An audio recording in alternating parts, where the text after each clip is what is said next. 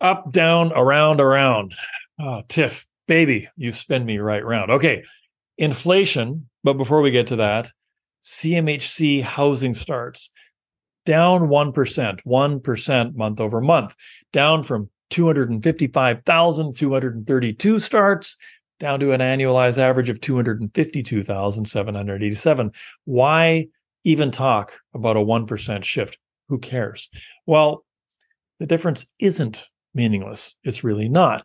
It's the lack of a difference in housing starts that tells the real story. Housing starts, according to CMHC, need to rise by close to 100% for the next six years for us to have any hope of pulling out of the current downward spiral in home ownership rates that we're seeing. Housing starts would need to increase by at least 50% to halt the steady upward march of home prices due to the whole supply versus demand equation. But housing starts are not increasing by 50% or 100%. Housing starts aren't increasing really at all. In fact, they're down 1%.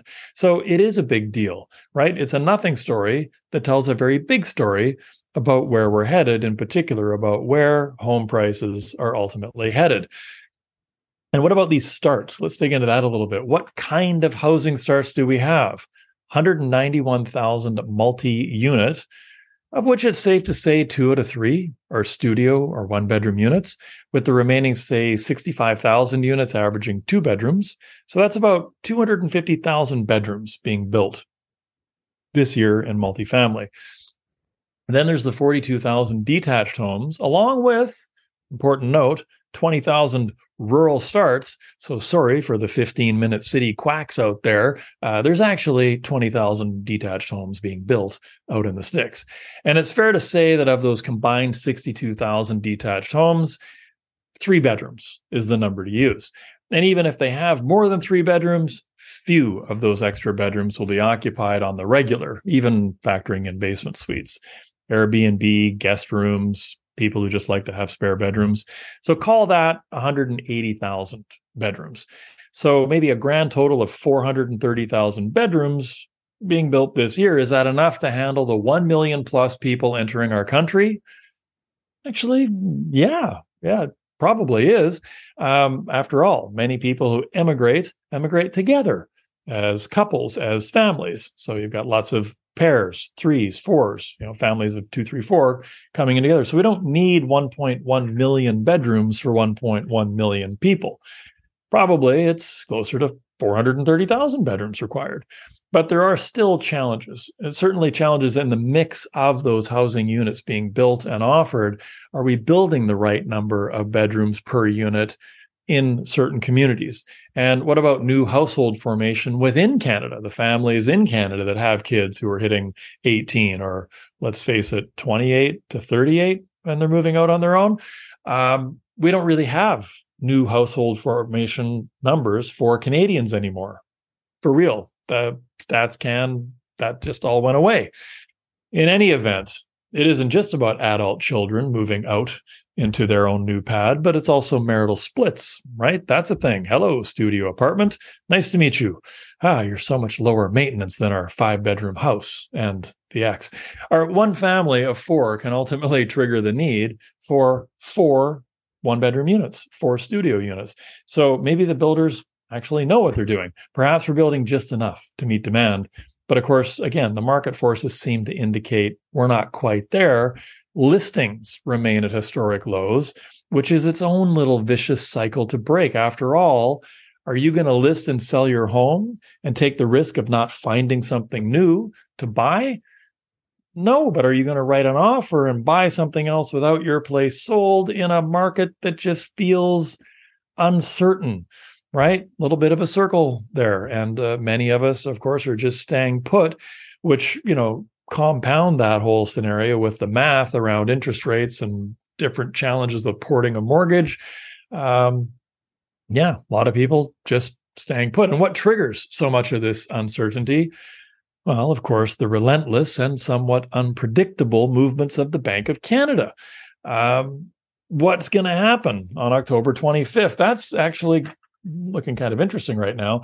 Let's just be glad the next Bank of Canada meeting is October 25th and not September 25th, given the inflation news of the day.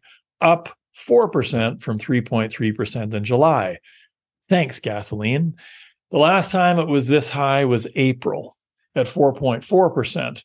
And uh, we all know how many hikes came since then. So, mm, yeah, well above the Bank of Canada's 2% target. Uh, two out of three core measures popped as well. CPI median was up four point up to 4.1%, up from 3.9 in July, and CPI trim up 3.9 from 3.6. Two out of three ain't good. And of course, thanks to previous rate hikes, housing costs rose 6% year over year. That's after a 5.1% uh, jump in July. Mortgage payments are up. So, yeah, rents follow, right? Rents follow. Tiff did predict on September 7th that headline inflation is going to be up in the near term before it eases. So they saw this coming. So is the stage being set for another interest rate increase come October 25th? We hope not, but hope, while important, is not in itself a strategy. What is? Mark these dates on your calendar. October 6th, the next jobs numbers come out. October 17th, the next round of CPI numbers, the inflation numbers come out. Thank goodness we have those coming out before October 25th, the next Bank of Canada interest rate decision. So as I say, the good news is is there's no decision on rate movement being made solely from today's numbers because that probably wouldn't go the way we would like it to go. So maybe with boating season wrapping up and travel trailer and camping season winding down, maybe the demands on gasoline drop enough to bring us back in line by October. We shall see. Here's what I can say. Either way, the things that we can do to alleviate all of this personal pressure know your numbers, right? I mean, I have sat down on the regular and walked through my own budget, my own numbers. I know my numbers and create a budget and stick to that budget. I I've done that, right? I mean, you just got to get real about where things are going. Uh, you know, I'm, I'm gonna I'm not gonna go off script. The last thing, pick up the phone and call your database because if you're not calling your database, I guarantee someone else is. And the number one way to deal with inflation, to deal with rising rates, is to inflate your income, right? Create a rising income. That's what I got for you. All right, go.